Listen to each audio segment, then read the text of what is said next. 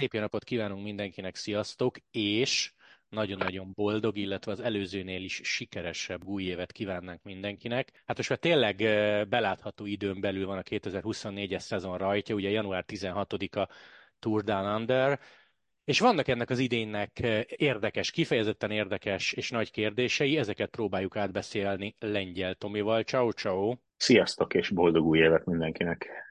Kezdjünk ilyen kultúrpercekkel. Hogy telt a szilveszter, a karácsony, mekkora a hó Bergenben, mekkora a hideg, és ha mondjuk nagyon szerettél volna, voltak olyan útviszonyok, hogy elmenj tekerni? Hát változó, hideg, hideg van és tél van és hó van, jön a, jön a hó, rásik az eső, elolvad, jégpáncél lesz, hát ez ilyen ilyenkor. De tud, tudtam bringázni, meg a srácok is tudnak bringázni. Ez egy kicsit más itt a hozzáállás, meg az ember hozzá van szokva, hogy ki kell menni. Tehát szöges gumi, az alá van az ember a jégen is, ha csak nem tényleg nagyon tükörjég, de amúgy vagy elosztjuk az edzéseket kettőbe, hogy kint kezdjük és görgön fejezzük be, vagy akik elmennek, főleg ilyenkor ugye az ünnepek alatt nagyon sokan elmennek a hüttéjükbe, akkor ők sífutnak, vagy csak sífutnak, vagy sífutnak és görgőznek, úgyhogy ezzel telt. Persze, hát az élet nem áll meg. Hozzá vannak szokva ez a klímához. Hát nekem van olyan versenyzőm, aki akkor veszi, csak mínusz 5 fok alatt veszi fel a kesztyűt, akkor se veszi fel, hogy esik az eső, és kettő fok van. Tehát ez...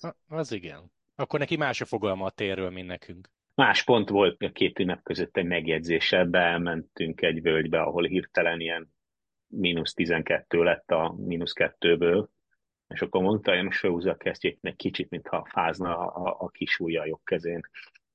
Ez nála komoly, vagy már ilyen macsóskodás, és mindenki tudja róla, hogy ő az a gyerek, aki... Nem, meleg a keze. Meleg a keze. Ha. Meg lehet fogni, meleg a keze. Az enyém kesztyűbe is fázik, meg ezen bármitsel is fázik, az övé nem.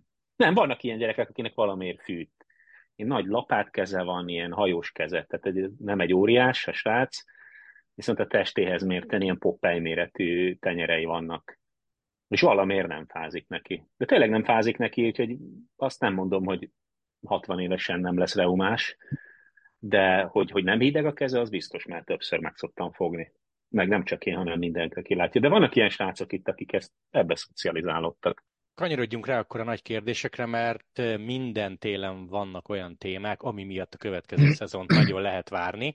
Hát magyaros vonallal indítsunk szerintem, Walter Attila és a Jumbo Viszma, ami már ugye Viszma néven fut. Második idény, és játszunk el a gondolattal, Jumbo, Viszmás és döntési helyzetben lévő sportigazgató vagy, akkor hogy él a fejedben Walter Attila, és mit vársz tőle 24-ben? Mert ugye 2023-ban meg tudták ismerni. Hát szerintem több felelősség. Ugye úgy tudom, hogy edzőváltás is volt. Morovics ellen lépett az edzője, úgyhogy ez, ez gondolom, hogy azért megváltoztat sok mindent, ha, ha gyökeresen nem is meglátjuk, hogy mire. Elég jól ő, elég jól funkcionált a Vinkigórékkal, a Vueltán szerintem, meglátjuk, hogy mennyit tud fejlődni a télen. Én azt gondolom, hogy az önbizalmának jót tett, ez a tavalyi év szerintem nagyon jól teljesített, tehát szerintem teljesen a kimaxolta, szerintem a 2024-re a saját eredmények javítása lesz az egyik fontos feladata, hogy eh, azokon a versenyeken, ahol megkapja az esélyt, ott tényleg eh, győzni tudjon, mert szerintem ez a viszma még erősebb lett 2024-re, mint 2023-ban volt, akkor is a Roglic elment. Most még úgy beszélgetünk, hogy Ati pontos programját nem tudjuk, azt azért lehet sejteni, hogy nem Ausztráliában kezd, illetve nekünk is elárult egy podcastban, hogy csak minőségi World Tour versenyei lesznek. Viszont a kérdésem az úgy szól, és szándékosan használok olyan szavakat, amilyeneket, mert azért te is ismered, Tomi, én is ismerem a magyar viszonyokat, meg a magyar szurkolók gondolkodását, hogy mekkora dráma lesz itt, ha esetleg nem indul a Tour de France-on, mert szerintem egy ilyen 23 után nagyon-nagyon sokan úgy gondolkodnak, hogy ott volt utolsó tartalékén, na akkor 24-ben tuti. Pedig szerintem, aztán majd elmondott te is a véleményedet, nyilván a dráma szó az túlzás. Én úgy tudom, hogy Giro volt a tervben, én azt hallottam, úgyhogy én nem tudok Tour de France-ról, tervezésről, nyilván ez menet közben nagyon változhat. Kiderül, hogy hogy alakul, szerintem megvan ez a fix, a 6-7 fő a túra, és akkor ez a 6 fő, és akkor ez a maradék két hely az, ami lóg a levegőbe. Szerintem ez elég egyértelmű a Jumbo-nál, ahogy, ahogy idén is volt. Aztán meglátjuk, hogy akik jönnek, azok hogy férnek be, Ugye most ezzel a, az egész ősz arról szólt, hogy a Fanár Csírot megy és az Ati Csírot megy, igaz? Ez volt a, az elmúlt periódusban, amit hallottunk. Most az új Debrox átigazolásával ő is gyíros lesz, na hát az már azért érdekesebbé teszi ezt a, már akár a Giro indulást is plusz egy csomóan fölkerülnek, bár szerintem őket ugyanúgy próbálgatják majd, mint Atit első évben. Tehát gondolok itt a két Norvégra, és majd kiderül. Én szerintem ez abszolút nem dráma. Én azt gondolom, hogy Tour de France nem Tour de France. Ha Ati megnyer mondjuk egy, egy Strade Bianchét, akkor nem mindegy. Ezt tavaly is elmondtam, én nem hegyezném ki erre. Én azt gondolom, hogy egyre nehezebb dolga lesz, mert a szupersztárok mellé egyre erősebb a, a segítő vonal is, akik máshol akár főversenyzők is lehetnének. Nagyon-nagyon komoly igazolások vannak folyamatosan a jumbo és, és vagy hát a Viszmában, és egyre több fiatal jön, akik, akik elképesztően jó. Na, azt remélem, hogy, hogy az aki meglépi ezt. Eddig minden évben meglépte, úgyhogy én nem kértek be, hogy meg tudja lépni. Viszmáról majd még beszélgettünk, mert azért ők szolgáltattak témát itt a holt szezonban. Viszont Walter Attila után, és lehet, hogy vele kellett volna kezdeni, Vas Blanka és az SD Works, nagyon durva 2023-as szezon, egy olyan cross idény után, amikor talán sokan elkezdtek izgulni miatta. Svájci kör, Giro d'Italia 23-as világbajnoki cím.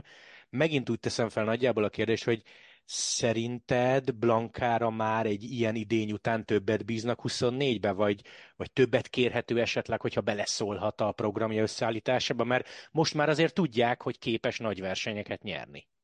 Blanka egy nehéz kérdés. Én tavaly nagyon negatív voltam a, a, tél után, meg ezzel az egész felkészülés, de hogy nem tudják még, hogy ugye ő is nyilatkozta pont most nemrég, amit én sose értek, hogy nem tudják még mi a fő szezonom, meg fő számom, meg melyik szakákat választom. Tehát, hogy ezek ilyen valami csak tudtok, akkor mondjátok azt, hogy nem mondjuk meg. Nekem ez fura. Szerintem egy elég szerencsétlen szezon kezdete volt most a cross szezonnal, hogy rögtön egy kulcsontöréssel kezdett. Azért azt hozzáteszem, hogy, hogy azért ezek, a, amik versenyeket nyert a Blanka, azok közül egyik sem volt szuper nehéz, úgymond, de nagy versenyek nyilván a Giro, meg ezek. Tehát, hogy, hogy ott az sd nagyon sokan vannak, akik sokkal többet nyernek. Gondolom ezt a sprinter vonalat erőltetik, és ahogy az állóképessége javulni fog, úgy annál nagyobb esélye lesz minél több szakaszon megjönni elől, és ugye minél nehezebb a szakasz, annál kevesebben fognak sprintelni a győzelemért, így az esélyei egyre nőnek. Én azt gondolom, hogy ez oké okay lesz a Blankánál. Nyilván a Blanka esetében azért az is nagyon nagy kérdés, hogy mi lesz az olimpiával, itt most mountain bike, nem mountain bike, mert azért azt tudjuk, hogy, hogy a magyar kerékpársportnak mondjuk egy olimpiai helyezés ez mennyit számít, mint kiemelt sportágnak. Tehát itt azért van egy olyan háttere is ennek, ami lehet, hogy a, a Blankának nagyon nem számít, de mondjuk a magyar kerékpársportnak nagyon sokat számít. Másiknak, hogy mit tud megnyerni, nem tudom. Ja, most kicsit kimaradtam ebből a női vonalból, meg a ciklokros szezonból, mert nem nagyon követtem az elmúlt két hónapban, hogy, hogy mi zajlott. Azt látom, hogy a Blanka korábbi legnagyobb ellenfelé a Peters, és a másik holland lány az, az szinte mindent megnyer, Fanempel, és nekem a, a Blanka mindig, tehát én mindig ő hozzájuk mérem a Blankát, ez lehet, hogy tisztességtelen dolog, de én mindig azt nézem, hogy 23-ban is előtte mindig együtt meccseltek, és most már nem meccselnek rosszban, tehát meg szerintem mondtam be se annyira. Én azt várom, hogy a Blanka átugorja azt a deficitet, amiről korábban már beszéltünk. Én, én nagyon remélem, hogy most beérik talán ez a két év, amit, amit bele kellett fektetni abba, hogy, hogy behozza az úgymond lemaradást bizonyos, bizonyos részében a, a képességeinek. Oké, okay, a harmadik magyaros témánk, és erről már múltkor félig meddig beszéltünk, de megpróbálom máshogy feltenni a kérdést. Fetter Erik és az Euló Kométa, illetve már Poltikomét a 2024-es nevén, mert ott is új a szponzor. E, Erik szerződése lejár, Gondolom az a te is egyetértesz, hogy e, nem lenne rossz eligazolni, viszont ha csapatot váltana, ahhoz meg valamit villantani kell. Lene. Nem beszéltünk róla, de én azért elég sokat beszélek az Erikkel. Én próbálom, próbálok neki segíteni. Nyilván muszáj, én nagyon-nagyon nem vagyok elégedett a kométával, finoman fogalmazzak szakmailag. Ha sikerül lépni egy szintet, akkor remélhetőleg máshova tud igazolni. Én, én azt gondolom, hogy, hogy neki nagyon jót tenne a csapatváltás.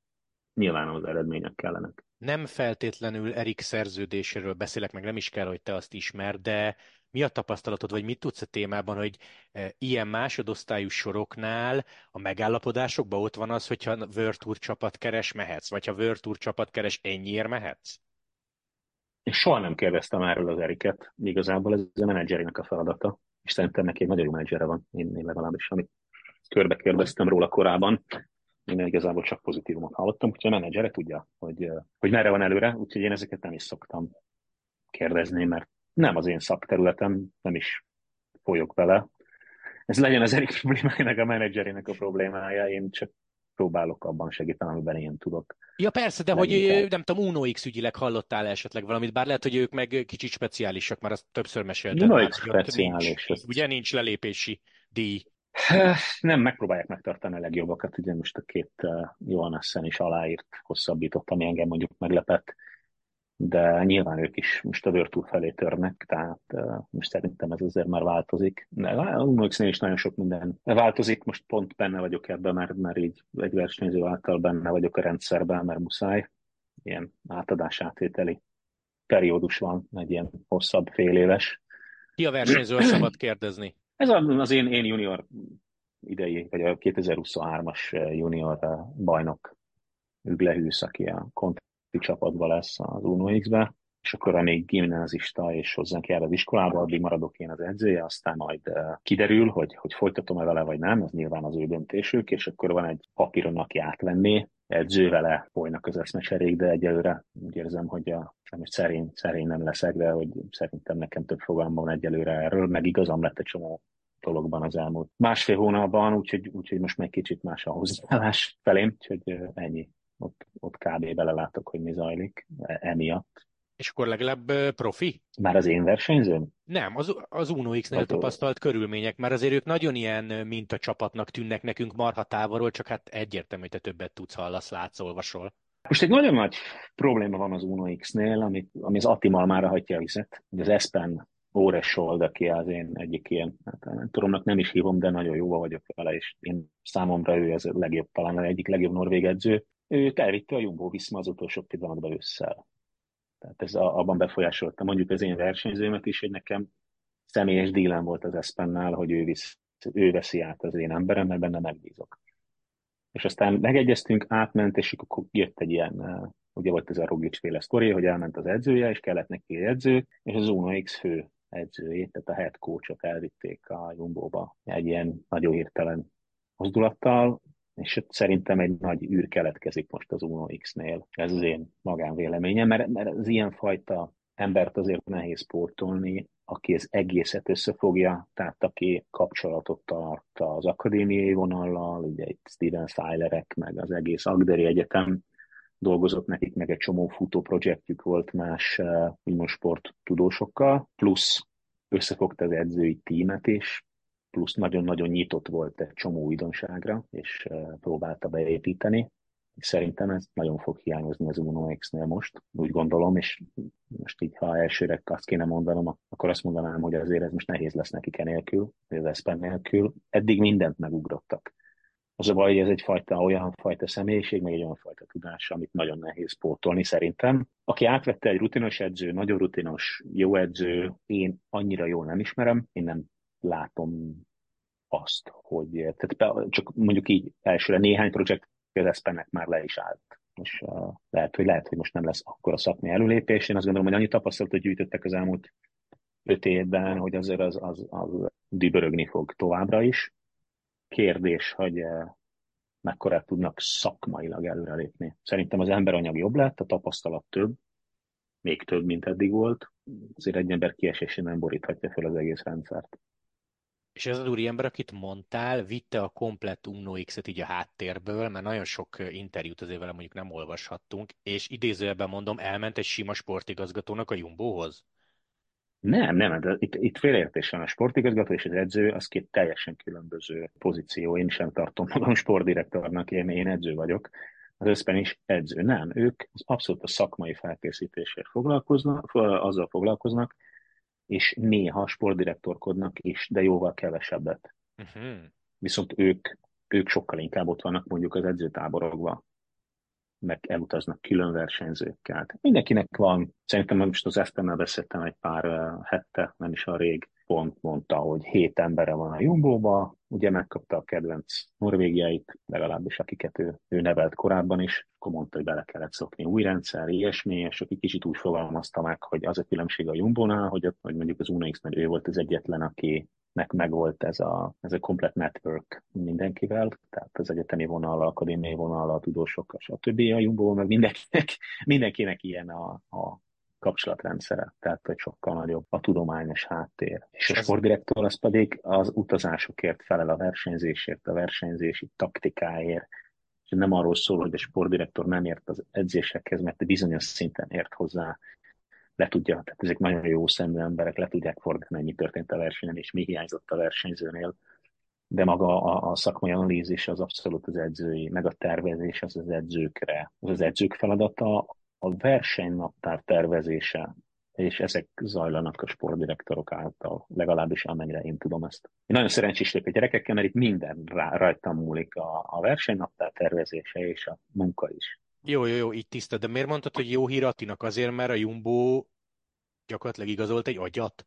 Én azt gondolom, hogy ez jó, olyan emberek, mint ő, akik agyak, azoknál nagyon tudják formálni a rendszert, még többet hozzá tudnak tenni, mert a Jumbo-ban az edzői brigád azért sok helyről van tudtommal, és szerintem az nagyon sokat számít, hogy nagyon sokféle szemléletű ember képes egy fedél alatt dolgozni, és együttműködni is. Plusz hát nagyon sokat lehet tanulni. Tehát itt azért olyan mennyiségű tapasztalat gyűlik össze. Nyilván a, az elkölthető büdzsé is nagyobb, hogy ez, ez az eszpennek is egy ez az egyszer az életben lehetőség szerintem, tehát itt nem is volt kérdéses, hogy menjen, még a hirtelen is jött, mert ugye hívta őt a Quickstep is, meg szerintem más is, mert pont mielőtt aláírt egy héttel előtte voltunk az Uno X-nek a, az edzői ilyen belső konferenciáján, meg voltam hívva, mint ketten voltunk külsősök, úgymond, de a másik srác az a junior sorukkal dolgozik, most indul egy junior sor a 2024-ben, és ő lesz ott a direktor, és akkor ő volt meg én, ami szerintem az elég jó dolog, hogy meghívtak erre, és akkor egy négy napig ment a fejtágítás, úgymond, vagy hát én nem is gondolom, hogy nekem annyira nem volt fejtágítás, inkább egy nagyon jó eszmecsere volt, és akkor ott volt akadémiai vonal is, meg edzői vonal is, és akkor mondta az Eszpen még vacsora közben, ugye negyedik sor után, hogy ide hívták, oda hívták, de hogy ő nem megy, mert ezt a pozíciót ő nem adja fel azért, mert itt ő úgy formálja, hogy akar. akkor rá egy hétre olvastam egy ilyen Twitter üzenetet valahol, hogy köszönjük szépen Eszpennek a sok évi munkát az UNAX-nál, és ennyi akkor ráírtam egy SMS-t, hogy most összevesztek, vagy mi történt, és akkor mondta, hogy nem, hamarosan kiderül, és akkor ráírtam az Atira, és akkor az Ati már röhögött, ő már tudta, hogy ez össze oda megy. Jó, hát van az a csapat. Hát egy, egyértelmű volt, tehát tudtam, hogy a Krisztep ez nem ment, akkor itt valami olyan ajánlat van, ami, ami tehát relatív egyértelmű volt, nem mellesleg pedig ugye a, a, a Perhagenes az az Eszpen volt a nevelő edzője is, tehát hogy ott azért van egy nagyon jó személyes kötődés is. Nagyon uh, szeretett volna velük dolgozni tovább. Úgyhogy ennyi, meg ez a norvég piac, ez elég, elég fontos a Viszmának, ahogy nézem. És nem csak a szponzor miatt, ugye Viszma önmagában egy norvég cég, de maga az emberanyag miatt is ezért elég sok egyre több norvég van. Oké. Okay. Talán az egyik legérdekesebb kérdés a 24-es szezonnak Pogacsár döntése, mert hogy már tudjuk azt, hogy Giro és Tour. Mennyire lepett ez meg téged? A kérdés B része pedig úgy szól, de ez picit ilyen összeesküvés elmélet gyanús, hogy vajon bár nem hiszem, hogy egy profi így gondolkodik, azért megkérdezlek róla, vajon Pogácsár érzi, érezheti belülről, hogy ezt a Vingegort, meg ezt a Jumbót nem csapja meg, és akkor fogjuk a Giro-ra, amit megnyertem, hogy ezért nincs megint túr? De mondom, ez nagyon ilyen meredeken hangzik. Nekem megfordult mind a kettő a fejembe. Először is az Pogácsár mindig is megmondta, hogy új kihívások kellenek, ami motiválja őt. Nyilván a Giro ilyen, tehát ezért indult egy Flandrián, azért indult mindenhol. Szerintem kell neki. Én azt gondolom, hogy ez tök jó, ezt már sokszor beszéltük, hogy nagyon kell az ilyen sztár, aki ilyen Eddie Merck szinten mindent is tud, meg mindent is csinál. Tehát szerintem ez, ez a sportnak nagyon jó. És a Gironak meg aztán még jobb. Hát kérdés, hogy, hogy ugye ilyenkor ez nem titok, hogy a Giro d'Italia szervezői néha szoktak egy kellemesebb összeget fizetni bizonyos nagynevű versenyzőknek, hogy mégiscsak azt válasszák. Volt már ilyen a történelem folyamán, maradjunk annyiban, ami relatív nyíltan zajlott. Ez is lehet a háttérben, és az is lehet a háttérben, hogy akkor is legalább egy Girot nyerünk, bár ez, ez most egyre erősebb. Én nem nagyon látom, hogy, hogy hol lehetne a Vingegort megfogni, ha csak nem a Murván, de azt se gondolom, mert Dán, úgyhogy ez menteleget Murván, nem tudom. Tehát ez a két verzió van, amit te is felsoroltál. Van a rossz májú, a legalább nyerek valamit, meg, meg van az, hogy tényleg, amit a Pogácsár nagyon sokszor elmondott, és ez látszik is a minden évben a versenyprogramján, hogy ő mindent szeretne kipróbálni, és mindent szeretne megnyerni.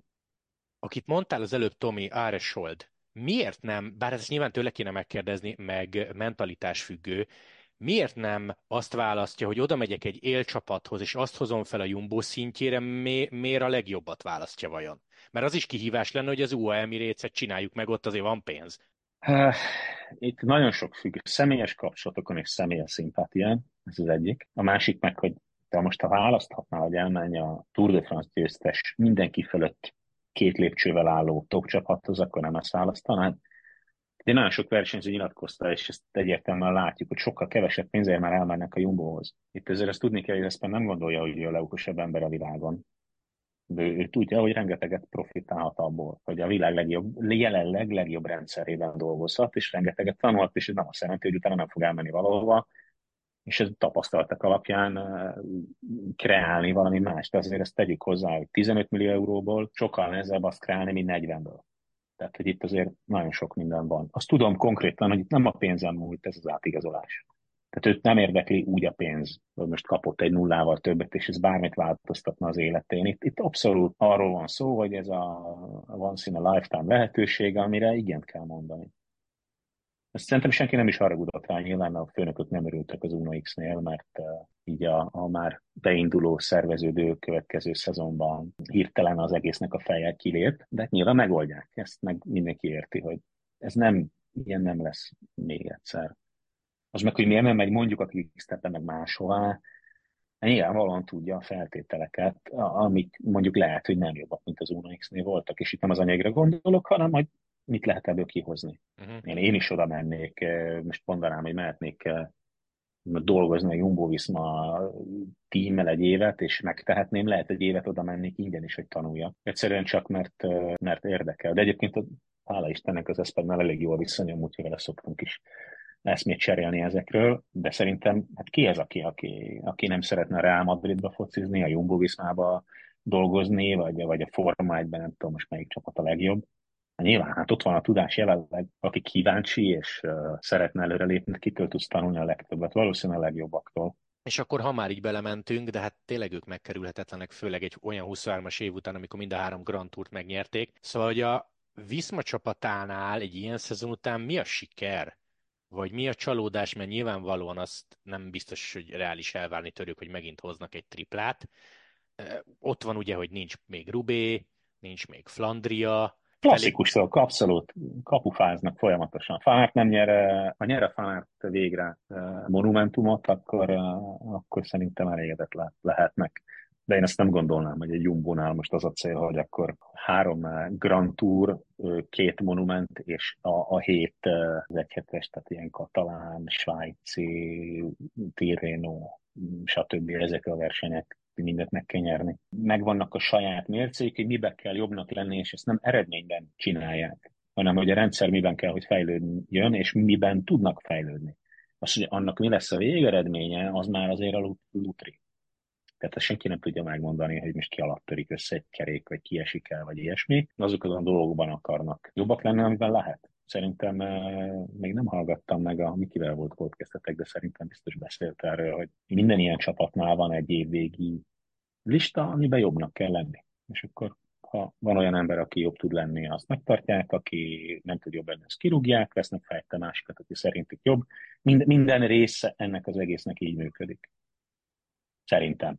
Tehát amit én látok és működő rendszerekben, hogy ugye mindig a cél az, hogy jobbak legyünk abban, amit, amit, amiben tudjuk, hogy mérhetően jobban tudunk, jobbak tudunk lenni, és tőle ír, vagy ebben, az, ebben a dologban tudunk javulni, mert ezt és ezt elrontottuk. De ez nem gondolnám, hogy konkrét eredmények. Nyilván, ha Jonas nem nyeri meg a Tour de France-t, nem fognak tapsolni. De az biztos, hogy eh, azon nem mehet el mondjuk a murvás szakasz, hogy a Jonasnak rossz volt a guminyomás. Apropó Vingegor, személy szerint neked mennyire szimpatikus az ő hozzáállása, mert azt teljesen egyértelmű, látjuk, hogy eredményes, elmúlt két túrt ő nyerte, hogy szinte neki csak ez a verseny létezik. Ugye 24 olyan szempontból úgy, hogy mondta, hogy Tour és Vuelta, de hát spanyol kör az mindig annyira messze van, hogy azt tervezni szinte lehetetlen, de hogy ő nem ül fel ilyen duplázgassunk, nyerjem szét magam már februárba, márciusba, tehát azért neki jól láthatóan más a hozzáállása, mint egy Pogacsának, nyilván más típusú ember is. Más típusú versenyző. Eleve egy más típusú versenyző. Én azt gondolom, hogy ha túr tudsz nyerni, akkor a túr a prioritás. Ha más típusú, más személyiség, de én azt gondolom, hogy alapvetően egy más típusú versenyző, mint a Pogacsár. A Pogacsár tud nyerni mást is. A Vingegaard nem nagyon tud, tehát nem tudom elképzelni róla, hogy átmenjen a klasszikusokra, és ott arasson. Az, hogy most megnyeri az egyhetes versenyeket, meg a Nizza, a Tirinok közül valamelyiket, az, az nem olyan nagy probléma, ha olyan a, olyanok a terepviszonyok. Én, én szerintem itt inkább azt kéne, nem le kell összehasonlítani a két versenyzőt, mert teljesen más a két versenyző típus. Nem véletlen, hogy Pogácsáról hallottunk már juniorba, és Vingegaardról már nem hallottunk semmit. Egyszer kiderült, hogy nagyon gyorsan tud nagyon sokáig hegyre menni. Eide Brüx, róla meg kell, hogy kérdezzelek, azt tudjuk, hogy nagy tehetség, azt már bejelentették, hogy gyírozni fog, viszont a váltás körülményei és nyilván a részleteket soha nem fogjuk megtudni, finoman szólva is érdekesek. Ú, hát igen. Hát volt itt uh, mobbing, tehát ez a, ez a csapaton belüli zaklatás. Ezt elképzelhetőnek tartod, mert egyrészt nagyon... hát persze. Hát persze, aki volt már uh, egy bármilyen csapat része, természetesen. Mert pont, Kelderman, pont Keldermannak, aki ugye volt borás, kijött egy olyan nyilatkozata, hogy ő nem tud semmiről, csak azt az oldalát se felejtsük el a sztorinak, hogy egy nagyon fiatal srác a 30-32 éves profik szivatását tudja máshogy értelmezni, mint aminek szánják. Talán van, talán van egy ilyen oldala is. Így van. Akkor megjön az óvoda, és mindent elkezd grammozni, meg késztízni, meg ilyenek, akkor egy, egy, egy season pro az, az kineveti. És akkor vannak ezek, ahogy, ahogy leírták, hogy mit csinált ez a fiú, nem? Hogy, hogy zongorázik, vagy hegedül, vagy nem tudom. Tehát, hogy ilyen kicsit ilyen kábelillenszes művészvonal.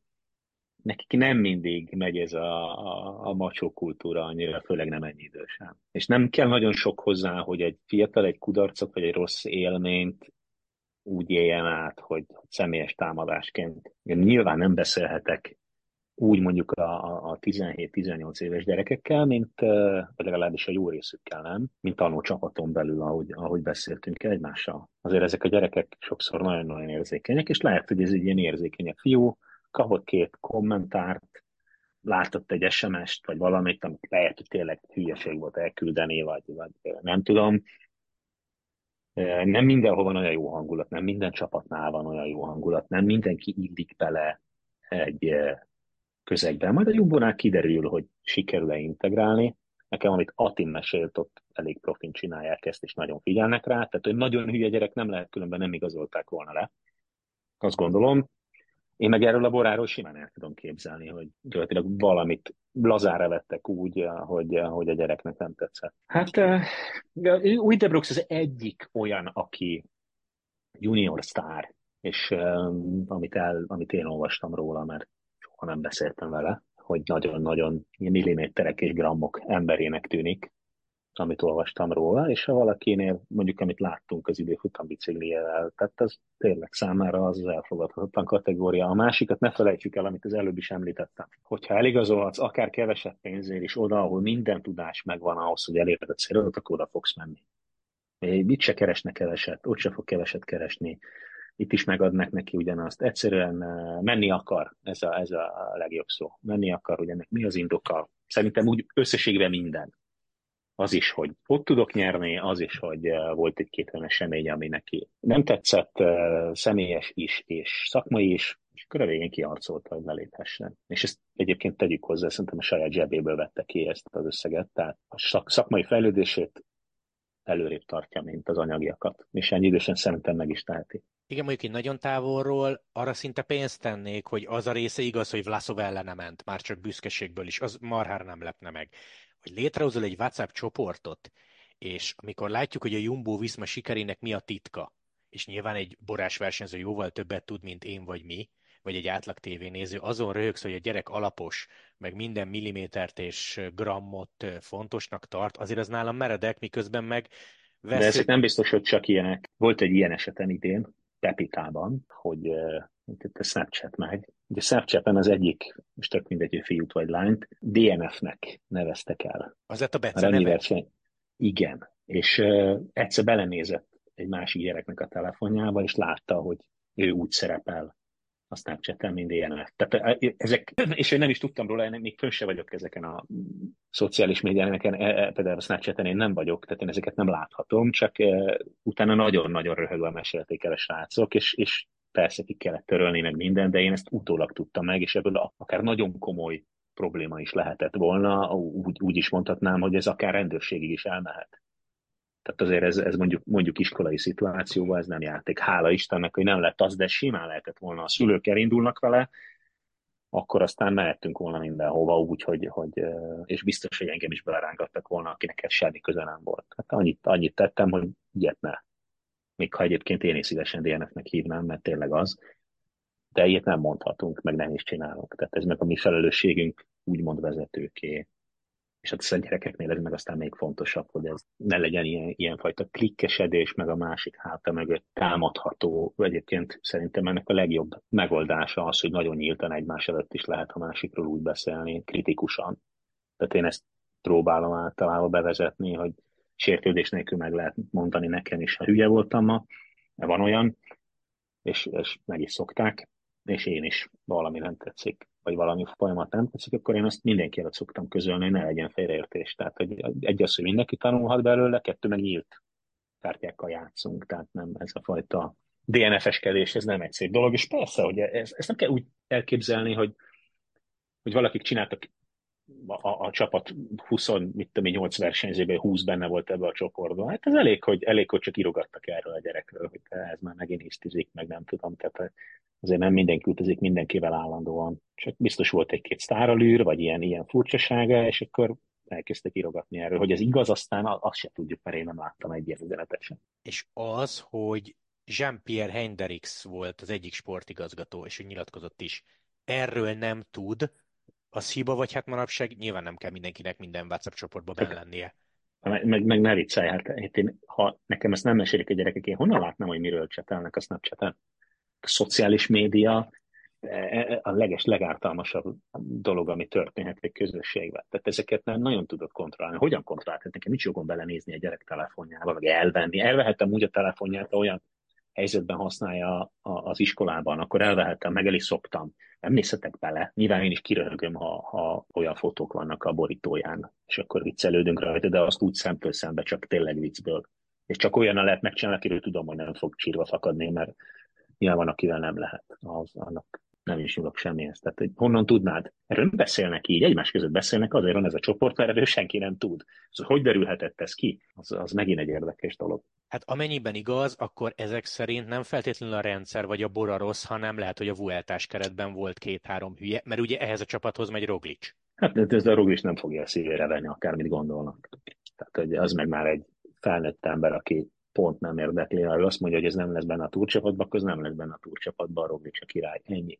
Nem véletlen, hogy odaigazol. És szerintem uh, itt azért nagy szerepet játszik, hogy ilyen 19-20 éves gyerekekről beszélünk, akik ha egy kicsit érzékenyebbek, akkor, akkor uh, nem úgy veszik az rikát, ahogy, ahogy uh, kéne. És főleg ezek a burokba felnőtt gyerekek, akik uh, már 15 éves koruktól, 16 éves koruktól úgy élnek, mint, mint a Ring Gordel most, táborot táborra, versenyre versenyre, és csak egy cél leveg, miközben a személyiség nem elég robusztus még hozzá, és nem elég erős, hogy ez a stresszt és a elviselje, plusz lehet, hogy nincsenek még meg azok a szociális képességei, hogy ezeket a konfliktus helyzeteket, vagy, vagy konfliktus helyzetnek gondolt dolgokat tudja kezelni. Nem tudom, tehát én nem, ez csak tételek csak így a saját életemből, tapasztalatomból látom, hogy azért egy ilyen korú gyerek még nagyon-nagyon... Én félfelnőttnek hívom őket. Papíron elmúltak 18 évesek, de ők még nagyon nem felnőttek. És akkor Roglic, ide tegyünk egy veszőt. Tudom, hogy a életedet nem befolyásolja, meg te már rég nem vagy ez a neki vagy ennek vagy annak szurkolók típus, de mennyire tudsz azért valamennyire szorítani magadba, hogy csapja meg a Viszmát, most nyerje a túrt, amikor elmegy, ugye Hessink, aki csapattársa volt 8 éven keresztül, mondta azt, hogy szerint ez egy óriási sztori lenne, ha pont most sikerülne 24-ben. Ez nem kell nagyon sok dolog, tehát ide elég egy bukás, meg egy defekt, tehát hogy miért ne? Szerintem tudod, tudod hogy én nagyon tisztelem, tehát én sokszor mondtam, hogy mindig mindenki panaszkodik, hogy sokat esik, meg hát tudom, mindig bal szerencsés, meg béna, vagy nem tudom, én, én nagyon tisztelem, és azt gondolom, hogy neki nem volt más választása, ha első számú ember akart lenni, és jól tette, hogy erre a bora alkalmas-e, ezt nyilván ő tudja. Tehát nyilván ez az egész díl úgy zajlott le, hogy vitte magával, akit vinni akart, megvan a tudása, ami kell ahhoz, hogy ő legyen a legjobb, hogy ezt hogy tudják rendszer szinten felépíteni ilyen rövid idő alatt. egy, egy teljesen más rendszerben. Azt nem tudom. Tehát, hogy azt a tudást, amit visz magával, az előbb, amiről beszéltünk, hogy van egy, egy komplet network, van egy stáb, van egy uh, rendszer, aminek minden szegmensét monitorozva fejlesztenek, azt, hogy tudják átültetni ilyen sebességgel, azt nem tudom, de hogy a Roglic egyéni kérései meg tudnak valósulni, az abszolút biztos. Ezt pont szerettem volna kérdezni, hogy akkor a boránál valószínűsíthető módon hallgatni fognak rá, mert ha a Roglic úgy kezdi mondatot, hogy figyeljetek, ezt azért csináltuk így a Jumbónál, pont, pont, pont, akkor lesz rá pénz, mert így kell csinálni? Ez nem az, hogy így csináltuk a Jumbónát, előviszi a saját edzőjét, az úgy lesz, hogy ők kitalálták, eddig is. Ahogy az ő edzője kitalálja. Ez nem kétség, kétséges, és az ő edzője kap egy brigádot, nyilván nem csak a Röglicsal fog dolgozni szerintem, hanem, hanem része lesz annak a stábnak. Egyébként nem is rossz stáb a, a borába szakmailag. Mögöttük áll a kvázi egyik legjobb kerékpármárka, hanem a legjobb, tehát technikailag a háttér szerintem megvan. Én speciál a, a, a fő-fő főnököt én nagyon nagyra tartom, a Dan Lorenget, szakmailag viszi a Roglic a saját tudását és a saját edzőjét. Szerintem ez simán mehet. Ez nincs akkora különbség eh, ezekben a csapatokban. Tehát azért vannak itt is nagy tudású szakemberek. Azt gondolom, hogy ez egy érdekes projekt lesz. Azt, hogy ki tudnak-e állítani minden egyes pozícióra olyan kvalitású versenyzőt, mint ami a jumbo van, azt szerintem nem tudnak. Ha ezen múlik, akkor, akkor nem tudják megcsinálni. Jó, de mondjuk egy ö, példa, ami eszembe jut, Roglic azt mondja, hogy mindjárt itt a túr, milyenkor a Jumbóval felmentünk két hétre Tinybe. És akkor Boránál azt mondják, hogy jó, mi nem mentünk, és egyébként sincs erre 20 ezer eurónk, és akkor Roglic szétteszi a kezét. Tehát, ne vicceljünk már, így 20 ezer eurónk, nem 20 ezer eurójuk van, hanem ha a Roglic azt mondja, hogy ez így akkor elköltenek a fél millió eurót, tehát ez nem kérdés, meg a Roglic meg kifizeti zsebből. Tehát abból a 3-4 millió euróból, amiből, ami oda vagy ha nem többért, mert annyit keresett, mondjuk a, lehet, hogy 5-6 millió euróból. Tehát ezek nem tételek. Itt ő simán elkölti. Tehát a Rovics, ha azt gondolja, hogy holnap uh, Chile külsőn kell a hidegbe edzeni, akkor fölül a magángépre, és elmegy bérel egyet, mert megteheti. Ezek ilyen pár ezer eurós történetek már UNOX szinten se probléma. Ezek a Norvégiában minden úgy zajlik, hogy amikor nincs pénz, akkor mindenki a Jens Höglandot hívja, hogy de nem lehetne egy 100 200 ezer koronát ide csorgatni, mert, mert, mert nem tudunk a VB-re menni, meg erre a versenyre, meg a juniorok nem tudnak elutazni. Tehát ez már ezen a szinten se számít, nem egy bora szinten. Tehát Jó. Nem, itt, itt, itt leülnek, megbeszélik, hogy mi a terv a Tour de France-ig, meg a szezonra. Roglic nyilván azért vitték oda, hogy Tour de France, ezt és ezt kell megcsinálni, ez a, tehát kész, kész tervel álltak oda, itt nincs. Ez nem most indult ez a beszélgetés. Ez az egész, ez nem egy ilyen Vueltán összevesztünk, és holnap aláírok a Borába projekt volt. Ez egy sokkal régebb óta elkezdődött folyamat volt. Az, hogy mi a Vuelta után tudtuk meg, és a Vueltán történt, ami történt, azt is egyébként tök jó kezelték. Szerintem ez egy másik kérdés. Ezek sokkal korábban lelettek már zongorázva. És nem is biztos, hogy csak a Bora volt az egyetlen opció. Oké, okay, Tour de France, mert megint nagyon város ez a verseny, hiszen jelenlegi tudásunk alapján Pogacsár Vingegor ellen, kiegészítve Roglicsal és Evenepullal. Remkorról szeretnélek kérdezni, ő nálad Grand Tour specialista, három hetes versenyző? Hát nyilván nyert már, úgyhogy nem mutatjuk, hogy nem az. Szerintem még nincs abban a magasságban, mint a két nagy király, de, de ha minden évben mindig nagyon fiatal. Tehát szerintem odaérhet, és nagyon jót tenne. Plusz hát nyilván, hogyha két fős versenyt uh, sikerül négy fős, vagy négy csapat küzdelmére lefordítani, akkor ott már nagyon sok minden történhet. Tehát az, az nagyon-nagyon felboríthatja ezt a fajta dominanciát, mert itt eddig ki lehetett játszani a többi csapatot a támadók ellen, mert szakaszgyőzelem, meg másik trikó, lehetett uralkodni, azért ha, ha négy nem is hasonló, de nagyon erős csapat kezd el érkőzni kisebb különbségekkel, én azt gondolom, hogy a Vingegaard mindig a legjobb versenyző, és a Jumbo 2021-ben is a legjobb csapat lesz, de a különbség az semmiképpen sem fog nőni, inkább csökkenni fog. Tehát én nem tudom elképzelni, a Jumbo még mindig olyan sebességgel fogja növelni a különbséget, egyszerűen mert nem nagyon van jelenleg hol. Vagy legalábbis én nem látom, hogy, hogy mit be lehetne még nagyobbat lépni, biztos ők jobban tudják, majd rákérdezek erre, de én azt gondolom, hogy most jön az a stádium, amit láttuk a, a Sky Ineos brigádnál, hogy amikor valaki nagyon elhúz, akkor a többiek észbe kapnak, és szerintem most az észbekapás zajlik. Az UAE-nál már két éve az észbekapás zajlik, a Buránál is egyébként szemmel látható. Látható, hogy a, a csapatok büdzsét növeltek mindenhol, ahol csak tudtak. Szakembereket próbálnak elhappolni egymástól, növelik a stábot, csomó mindenre jobban odafigyelnek, és így próbálják a különbséget csökkenteni. Ez az egyetlen módja. Ugye a, az Ineos is egyszer csak non plus ultra volt érintetlen, de eltelt három-négy év, és már nem volt az. Itt is előfordulhat ez. Jön a következő a szuper tehetség valahonnan, és Ajuszó nem tudom, megtátosodik, akkor megfordul a... Ha neked van a legjobb versenyződ, akkor azért nagyobb esélyed van túrt nyerni, mint ha nem neked van. Én azt gondolom, hogy Jonas jobb, és jobb lesz 2024-ben is, mint valamivel jobb, mint a Roglic, és valamivel jobb, mint a, a Pogácsár Grand Touron, de nagyon marginálisak a különbségek. És akkor, de megint csak messziről tippelgetünk, miért erőlteti, sőt már erőltette ezt szerintem tavaly nyáron nyilatkozatok rémlenek Evenepul, mármint hogy 24 csak a túr. Meg se várta az ember az útvonalat, azt mondta, hogy akármi történik, 24 túr. Mert általában az embernek a fejében, ha nem is olimpiai ciklusok, de ilyen három éves projektek vannak. Amikor Remco aláírt több évre a Quickstepnél, akkor meg volt, hogy mik a lépései annak, hogy eljussunk a Tour de France-ra, és ez teljesen egyértelmű volt, hogy így is terveznek, hát látod a Quickstep gyökeres átalakulását, akkor ez a sprinter vonalnak, meg a klasszikusoknak a leépítés, ez teljesen egyértelmű. Tehát átalakítják a csapat szerkezetét, mert látják, hogy, hogy és egy csapat átalakítás ez nem egy év. Hát nyilván két-három éves szerződések, amik kifut a csomó embernek, kik lehet igazolni helyette, stb.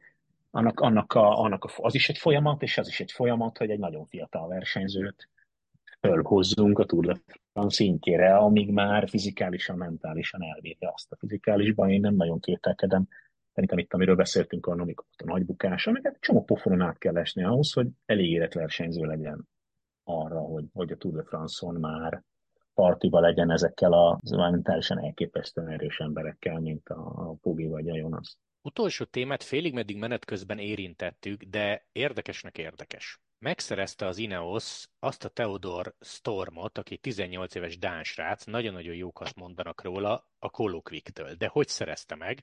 És most idézném Christian Moberget, aki a Kolokviknek a sportigazgatója, azt mondta, hogy a srác ingyen lépett le, mert leléphetett. Hozott egy nagyon érdekes példát, azt mondta, hogy ha én a Kopenhága edzője vagyok, és egy fiatal tehetségünkért bejelentkezik a Real Madrid, sőt el is viszi a Real Madrid, akkor ott biztos, hogy látunk valami fajta bevételt ér, egy nagy csapat fizet fiatal tehetséget. A kerékpársportban nem ez a helyzet. Ehhez mit szólsz, hogy a Kolokvik alapból érdekes, ha már jön azt, mert őt onnan szerezte meg anna a Jumbo Visma, szóval a kisebb csapatok, és ez nyilvánvalóan szerződés függő is, azért ennek ki vannak téve, mert Móberg azt mondta, hogy az Ineos bejelentkezett, ők Stormal számoltak 2024-re, annyit mondtak, hogy elvittük, sziasztok, pénz nincs.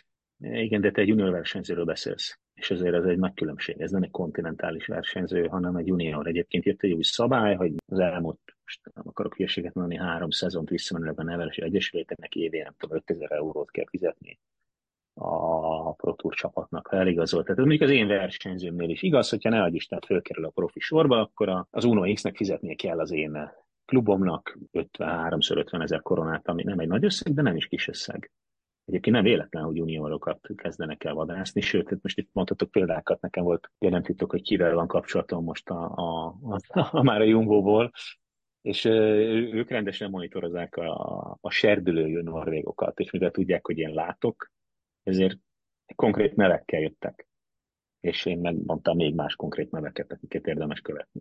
Ez csak annyi, hogy fönn vannak a listán. De hát ezek a gyerekek fönn vannak már a Borának a listáján, tehát és ez az őszöm azzal telt, hogy megpróbálják megtartani gyerekeket, akiket protúr csapatoknak a junior sorai csábítanak. Ez most nagyon lement, lecsúszott. Az 23-as korosztály lecsúszott juniorra, Igen. és már junior előtti gyerekeket kezdenek el vadászni. A Theodor Storm az a második legjobb. Dán srác volt, ez szuper jó. Nyilván nem egy Albert Philipsen, de majdnem. Egy nagyon stabil, nagyon jó versenyző, de ezzel nem nagyon van mit tenni, hogy elviszi az. Tehát de ez a jelenség jó, rossz, igaza van a Kolokvike sportigazgatónak, bele kell írni már juniorok szerződésébe, hogy mi van, mi lesz. Hú, hát figyelj, erről akár nyithatnánk egy külön műsort is. De most elmondom ezt, hogy néz ki. Ez egy nagyon-nagyon csúnya dolog, és egy nagyon-nagyon szürke zóna, amiről nagyon sokat beszélünk mostanában. Most több ilyen szerződést láttam, mert van olyan versenyzőm, akit nagyon szeretnének leigazolni, nagyon korán a nagy csapatok. Tehát volt, tudom én, három ilyen ajánlat, és elküldik, és itt, itt egyébként egy nagyon-nagyon csúnya dolog van ebben, mert van egy szerződés, amit a junior sorral köt, ami, ami gyakorlatilag olyan, mint egy kontinentális szerződés, száz százalékban megegyezik. Tehát nem kapsz semmit, kapsz egy biciklit, ruhát, és ilyen kötelességeid vannak. Nem, ezek a kötelességek, ezek kegyetlenek. Tehát a, a junior csapat tulajdonolja a te Instagramodat, Facebookodat, minden fotódat, stb. Tehát ilyen nagyon-nagyon extrém, nem egyoldalú szerződések ezek, ami, ami de ezzel még nincs is akkora baj, mert mondom, ez ugyanaz, mint, mint a, a nem profi státusz kontinentális szerződés. Ez mindenhol, vagy norvég specialitás? Ez most mindenhol, mindenhol zajlik. Hát a Jumbónak is van már junior sora, a Borának van ugye az Autoéder, most nem tudom, mi lesz a nevük 2024-ben, a Bakreinnak van a Kanibál, tehát mondjuk a Bakreinnek van, van junior is, meg 23-es is, a Jumbónak lesz junior, 23-as. Most indul Uno X junior. Én azzal tudtam megtartani az embereimet, hogy a, az UNOX két szponzor lesz a junior sornak, az egyik az az iskolahálózat, privát iskolahálózat, ahol dolgozom az MTG, tehát ez a Norges Toppidrat Gymnás, sponsored by UNOX, és ezért tudtam megtartani a gyerekeket, mert, mert a válogatott mellett az UNOX csapattal tudnak utazni. De csak azok a gyerekek, akik ebbe a privát gimi hálózatba járnak sportolóként. Viszont amire vissza akarok térni, hogy a, a, a rendes csapatszerződés mellett szerződést kötsz a Pro Tour csapat menedzsment hátterével. És az, ami nagyon-nagyon csúnya dolog. Tehát eh, mondjuk tudom, hogy a Boránál volt, aki négy évet aláírt, és abban a szerződésben az van, hogy csak akkor igazolhatsz el, ha ők engedik, ha más Pro Tour csapatról jön ajánlat, akkor vagy ugyanannyit. Ha ugyanannyit ajánlanak, akkor maradnod kell a Borába. Láttam egy másik szerződést egy másik csapatnál, ajánlatnál, ahol, ahol azt hiszem 20%-a kevesebbért kell aláírnod, oda, ahol vagy, nem mehetsz el, tehát hogy kevesebbért kell maradnod itt. Nem mehetsz tovább, eh, ha, csak ha sokkal többet ajánlanak, és ezek a szerződések, privát szerződések négy évet gyerekkel, mondjuk.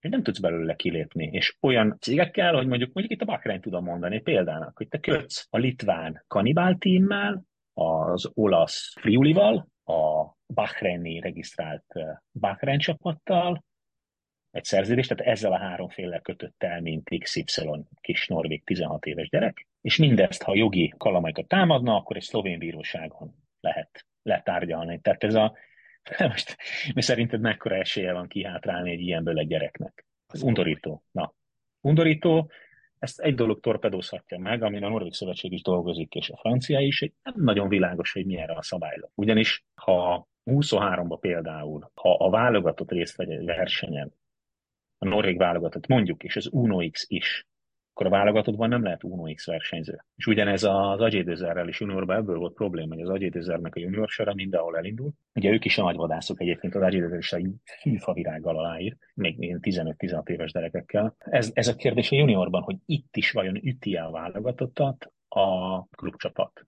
Ugyanis az Agyédőzer csinált olyat, hogy elindult a francia válogatott, de mondjuk a 10 főből vagy 12 főből mondjuk 9 voltak agyédőzeresek. Tehát ez a, ez a összeférhetetlenség. És ezt eddig nem szankcionálták, de valószínűleg jövőre fogják. A másik nagyon nagy probléma, hogy az EBB VB indulást a Nations Cup pontok alapján kapja a nemzet, hogy hány fő indulhat. És ha a klubcsapatodban indulsz Nations Cup-on, tehát mondjuk Uno X vagy a Ridezer színeiben is megnyered, akkor a nemzet nem kap pontot. Tehát ez annyira nem jó a nemzetnek. Elviszed a pontot a saját nemzeted elől például és ezt, ezt a szabályzatot szeretnék valami konkrét állásfoglalást kérni az UCI-tól most, és tudom, hogy ősszel volt a menedzser meetingen erről szó, hogy a szövetségkapitányok a francia, a norvég, mindenki veri az asztalt emiatt, hogy na most akkor milyen szabály? Mert nem tudjuk megtartani a gyereket, ha, ha szabadon engedik, ahogy eddig volt, bár a szabály mást mond mondjuk 23-ba, ezt várjuk. A másik, hogy egyébként, mivel jött ez a szabály, valamit fizetni kéne a protúr csapatoknak, a nevelő egyesületeknek, ezzel azonnal kikerülik. Tehát én voltam a Nevelő Egyesület is, mert juniorban már az én csapatomba ment. És hát láthatjuk, hogy például az egyik legjobb norvég serdülő, az a, a Jumbo junior csapatába kezd jövőre. Én, én szerencsére megmentettem az emberemet ettől, vagy hát rá tudtam beszélni a szülőket, meg a szülők is értették, amikor elkezdtünk elkezdtük belásni magunkat ezekbe a szerződésekben, meg én, én beszéltem másokkal, akik ezen már túl vannak, hogy, hogy nem biztos, hogy ez kell nekünk, és ez kifértetiesen hasonlít egyébként, ha párhuzamot szeretnék vonni, itt a norvég lesiklóknál, ami volt a balhé, hogy, hogy abba hagyta talán az Ómot Kilde, most a szezon kezdetén bejelentette, hogy visszavonul. Itt nagyon-nagyon áll a bál, hogy a, a nemzeti válogatott modell azokban a sportákban, mint a sífutás, mint a lesiklás, hogy válogatottként indulnak a világkupákon, és klubcsapat, itt, itt ez a, és, és az egyéni szponzoráció, az nagyon nagy kalamajkákat tud okozni, hiszen egy, egy klebó simán megél, sőt sokkal többet kereshet, mint egyéni sportoló, és nem válogatottakként, hiszen az ő teljes média értéke és, és sportoló értéke sokkal-sokkal nagyobb, marketing értéke sokkal nagyobb, mint Kicsi Jakabnak, aki hatodik a válogatottban. Csak a válogatott meg hogyan köt szerződést szponzorokkal, a Klebo nem hajlandó hordani a termékét. És ugyanezt fog zajlani most juniorban, hogy, hogy egyszerűen ezek a szerződések, ezt valahogy, valahogy szabályozni kell, és ha valakik kell, akkor 15-16 éves gyerekekkel azért ne kössünk már ilyen szerződéseket. És sajnos kötnek. És sajnos a gyerekek aláírják, mert, mert ők úgy érzik, hogy egyenes út vezet a Pro Tourba, ha én most aláírok a nem tudom milyen junior sorba, kapok egy biciklit, ami nyilván tényleg Kelet-Európából nyilván kapsz egy időfutam biciklét, edzőbiciklét, TZ3, nem tudom mit, tehát hogy nyilván hasra esett tőle, és, és versenyesett a legnagyobb junior versenyeken, amit egyébként megtetsz a válogatottba is, csak olcsóbb a szülőknek. Nyilván ez skandináv vonalon annyira nem tétel a családnak. Tehát ezek a gyerekek, a felső középosztálybeli gyerekek nem nagyon dőlnek a kardjukba a családokra, most ki kell fizetni még egy pár tízezer eurót egy évben. Ez, ez szerintem egy nagyon nagy probléma, most én nagyon várom, hogy valami szabályozása legyen ennek, főleg ezeknek a privát szerződéseknek. Ezek nagyon suniajas dolgok szerintem, és itt a Bora vitte a prímet, ezt tudom mondani az autóéder ezzel. Én kérdeztem erről, nem titok eh, jogást is, aki, aki sportjoggal foglalkozik, és azt mondta, hogy nem törvénytelen, de szürke zóna. Tehát ez a határeset. Sajnos. Úgyhogy remélem, hogy jön valami szabályváltozás, és, és nem kezdik el elhappolni a gyerekeket előlünk is, vagy, vagy jön egy olyan rendszer, ahol mindenki kiépíti a saját hálózatát lefelé, tehát ahogy az Uno X most kénytelen lesz 2024-ben junior csapatot indítani, úgy mindenki csinál egy ilyet, és akkor ránk meg úgy lesz szükség, hogy ezen belül fogunk dolgozni. Ami nem biztos, hogy rossz, csak nagyon elüzletesedik a, a, a junior sport, és szerintem az, az, ami a fociban van, az egyrészt jó, másrészt nagyon rossz. Én ezért nem nagyon húzok e felé, mert szerintem a gyerekek legalábbis nálunk, itt, itt Norvégiában sokkal jobb helyen vannak. Azért ez a, amit én láttam ezeknél a csapatoknál, hogy ők kineveznek egy edzőt, akinek a kvalitásait sokszor azért én meg is kérdőjelezem de ne legyek nagyképű, van nagyon jó edző ott is. Online kezd 15 éves gyerekkel foglalkozni. Na azokból lesz az a, azok a versenyzők, akik majd hasra esnek minden kanyarba, és nem értitek, hogy mi nem tanult meg biciklizni. Én minden edzésen ott vagyok. Minden nap látom a gyerekeket. Tehát ez gyerekekről beszélünk. Lásd új Debrox. nem felnőttek. Elkezdünk Roglic módra készíteni, jött, aki nem kész erre. Tehát a mi dolgunk utánpótlásban az, hogy felkészítsük a gyerekeket arra, fizikálisan és mentálisan készen álljanak az önálló létre. Tehát ez a mi feladatunk, tehát az enyém, ez a 16-tól 20-ig. Igaz, ahol én nem csak edző vagyok, tehát nem csak leírom a 68 perc, hanem egyénekkel, személyekkel, személyiség fejlődéssel is foglalkozom. Tehát azzal, hogy ő hogyan fogja tudni kezelni azt a terhet. De mondok, mondok egy jó példát, Üglehűsz. Két dologra hívtam fel a figyelmét az UNOX-es kezdésében. Elmondtam neki, hogy az év első összejövetele, az buli. De mivel te sose ittál és sose bulisztál, ha éjszakázni fogtok kétszer-háromszor, ha nem is fogsz berúgni, le fogsz térdelni, hazajössz, beteg lesz. Mi történt? Hallgatott rám, vigyáztak rá, nem rugott be, nem aludt két-három éjszaka, hazajött, iskola, mi lett? Beteg lett, ahogy előre megmondtam. Elvitték edzőtáborba. Mivel mocskos erős, azonnal meccselt a profikkal. Nyilván meg kell mutatni. Mondtam neki, ha ezt csinálod, és ilyen blokkokba készültek. Én egyébként szóltam az UNOX-nek is, hogy szerintem ez nem egy okos dolog, mondjuk négy-egyes blokkokba edzetni a gyerekeket, egy eh, tíznapos táborba négy-egy-négy, tehát négy terhelt nap, egy pihenő, négy terhelt nap, az, az mondjuk decemberben egy iskolás gyereknek az, az nem biztos, hogy ideális, négy hét edzés után. És akkor mi lehet, hazajött, tíz napig beteg volt. Tehát, hogy ezek a előreláthatók. És ezeket én mind előre elmondom, és hála Istennek számokkal, minden alátámaszt elmondtam a gyereknek, hogy ez lesz, ha ezt csinálod, Nyilván ő, ő két tűz közé szorul, most, most azért már ez egy új helyzet nekem is, a, a, az UNOX-es edzőnek is egy új helyzet, ráadásul az egy fiatal, tapasztalatlan edző. Úgyhogy, úgyhogy új helyzet, és, és ezekbe beleesik. Annyi, annyit hozzáteszek, hogy ezt elismerte a srác, hogy teljesen igazán volt az edző kolléga, úgymond elismerte, hogy igazán volt, és hogy ezt átgondolják innentől, hogy ezt nem így csinálják a fiatalokkal. De ezekre készítjük mi fel a gyerekeket. Ha kiveszik a kezünkből ezt, és a TrainingPixen, vagy valamilyen online feleten fog kapni egy edzéstervet, és néha fölhívják, hogy Pistike, jól vagy, idegen nyelven nagyon sokszor, ugye a legtöbbször Hát ez nem ugyanaz. Csak hogy mondjak egy példát a, az UNIX rendszerében, főleg a nőknél ugye ott azért sok a külföldi. Ez, hogy milyen kommentárokat írnak az edzés naplóba, vagy a kötelezően kell írni, hogy érezték magukat, milyen volt az edzés. Hát egy, leírni a szubjektív érzéseit a sportolónak az a, aznapi munkáról, meg úgy általában, hogy hogy érezte magát a mai napon, hogy oda be kellett tenni egy fordítóprogramot, mert egyszerűen nyelvi különbségek miatt nem ugyanazt jelenti, amit ír a versenyző, meg amit, uh, amit mi magunknak fordítunk, meg nem is mindig annyira jó a nyelvtudása valakinek. És még ez se az igazi de próbálnak anyanyelvi edzőkkel dolgozni emiatt. Most kezded egy junior gyerek, aki, most azt mondom, hogy ezek elég jól beszélnek angolul, de azért nem tökéletesen, főleg nem szakmai nyelvet tudod. Tehát a nüanszok leírása anyanyelven sokkal jobban. És ez egy nagyon fontos információ nekünk, hogy ő hogyan érzi magát, hiszen bármit mutatnak a számok, a, a szubjektív érzés az a, az a, az a legfontosabb információk egyike és ha ez nem megy, akkor mi van? Tehát én ennek nagyon az ellensége vagyok ennek az online edzésnek, abból nem lesz versenyző, nagyon ritkán. Vannak szuper akik, akiknek minden megy automatikusan, én azt gondolom, hogy kiszakítani a szociális környezetéből egy gyereket, tök egyedül droidként kezelni 15-16 évesen, arra nagyon kevesen képesek, és nem is biztos, hogy jó, és ilyenkor lehet az, hogy megsínli a szociális képességei ezt, ezeket az éveket, hogy ott nem ott nem volt Zrika a csapatnál, ott nem volt közösség tagja, ott egyedül dübörgött, mint egy droid, és akkor fölkerül felnőttbe, és új helyzeteket él meg, amiket még soha nem élt meg.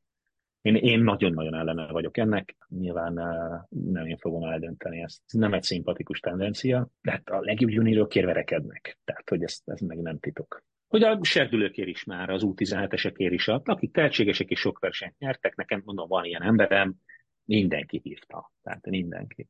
Tényleg nagyon sokat tudnék kérdezni a rendszerről, egyetlen egyet fogok, csak hogy jól értettem-e, szigorúan a példa kedvéért, ha mondjuk a te 15-16 éves norvégodat megkeresik, hogy mehetsz a Bora junior csapatába, ott a legfőbb hívó szó az, hogy borás lehetek, mert junior csapatába kerülök, vagy ott már van fizu? Nem nagyon van fizu, lehet fizu. Nem, nem a fizu itt a kérdés, hanem hasra esik mindenki. Tehát én ezt most ugye egy ilyen régiós vezető lettem, és volt egy uh, ilyen táborunk, háromnapos pálya összejövetel, ahol, ahol beszéltem erről is konkrétan, mert ez egy nagyon nagy probléma. Az átlag szülőnek, ha odajön a, a Tour de France csapat, és azt mondja, hogy adunk X vicceglét, és, és mi vagyunk a legjobbak a világon, akkor hasra esnek. Tehát miért esne hasra? Hát honnan tudna az a szülő, aki nincs benne? Tehát az nagyon szerencsésnek kell lenni, hogy a te apád az Adri van der Poel. Nem tudnak megmalmozni, mert kívülről belül ismered. Tudod, de, de Gipsy a kabapukája, aki azt látja, hogy a gyerek tehetséges, és mindenki akarja, az egy nagyon-nagyon nehéz helyzet. Tehát hogyan kezelje egy olyan közegben, ahol fogalmuk nincs? Hát honnan lenne fogalmuk? Hát még látod, még te minden nap ezzel foglalkozol, én meg még régebb óta foglalkozom, és nem tudunk mindent. Változik az egész rendszer. Van a amiben nincs belátásunk. Honnan tudná egy, egy, egy gipsziaka Pistikének, aki három éve viccegizi, csak szuper tehetség, és az apukája, meg az anyukája. Tudatolnak elejük online egy szerződést, és konkrétan tudok egy esetről, ahogy nincs is a kezükben a szerződés, mert online aláírtak a szülők valamit, és, és nincs nekik példányuk belőle. Tehát, hogy lehetséges. Úgyhogy ezt, ezt remélem azért az UC. Nem szeretjük az uc de reméljük, hogy valamiféle, valamiféle pontos állásfoglalás lesz ezzel kapcsolatban. A másik, hogy miért gondolják az emberek, hogy ott van a legjobb helyük?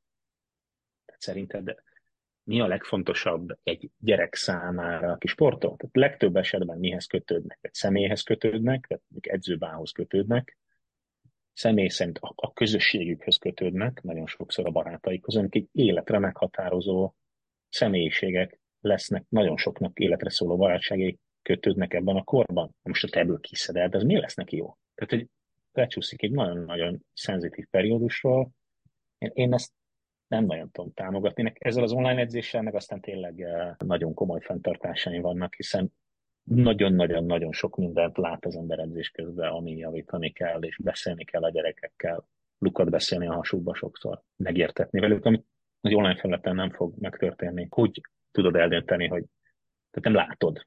És az, hogy látod egy edzőtáborban, meg ilyenek, ez nevetséges. De én azt gondolom, hogy ez egy nagyon nagy zsákutca. Csak nagyon könnyű igazolni az igazukat, hiszen kiválasztják az abszolút tényleg legeredményesebb, legtehetségesebbnek tűnő gyerekeket, és sajnos, ha a leg, legtehetségesebb gyerekek nálad vannak, akkor ha, ha nem olyan jól csinálod, is jól mennek. Tehát lásd, autóéder meg ezek, nem? Tehát ha nekem adod a világ tíz legtehetségesebb gyerekét, nagyon hülyének kell lenni ahhoz, hogy elrontsad mindent, nem? Igen, arra gondolnék.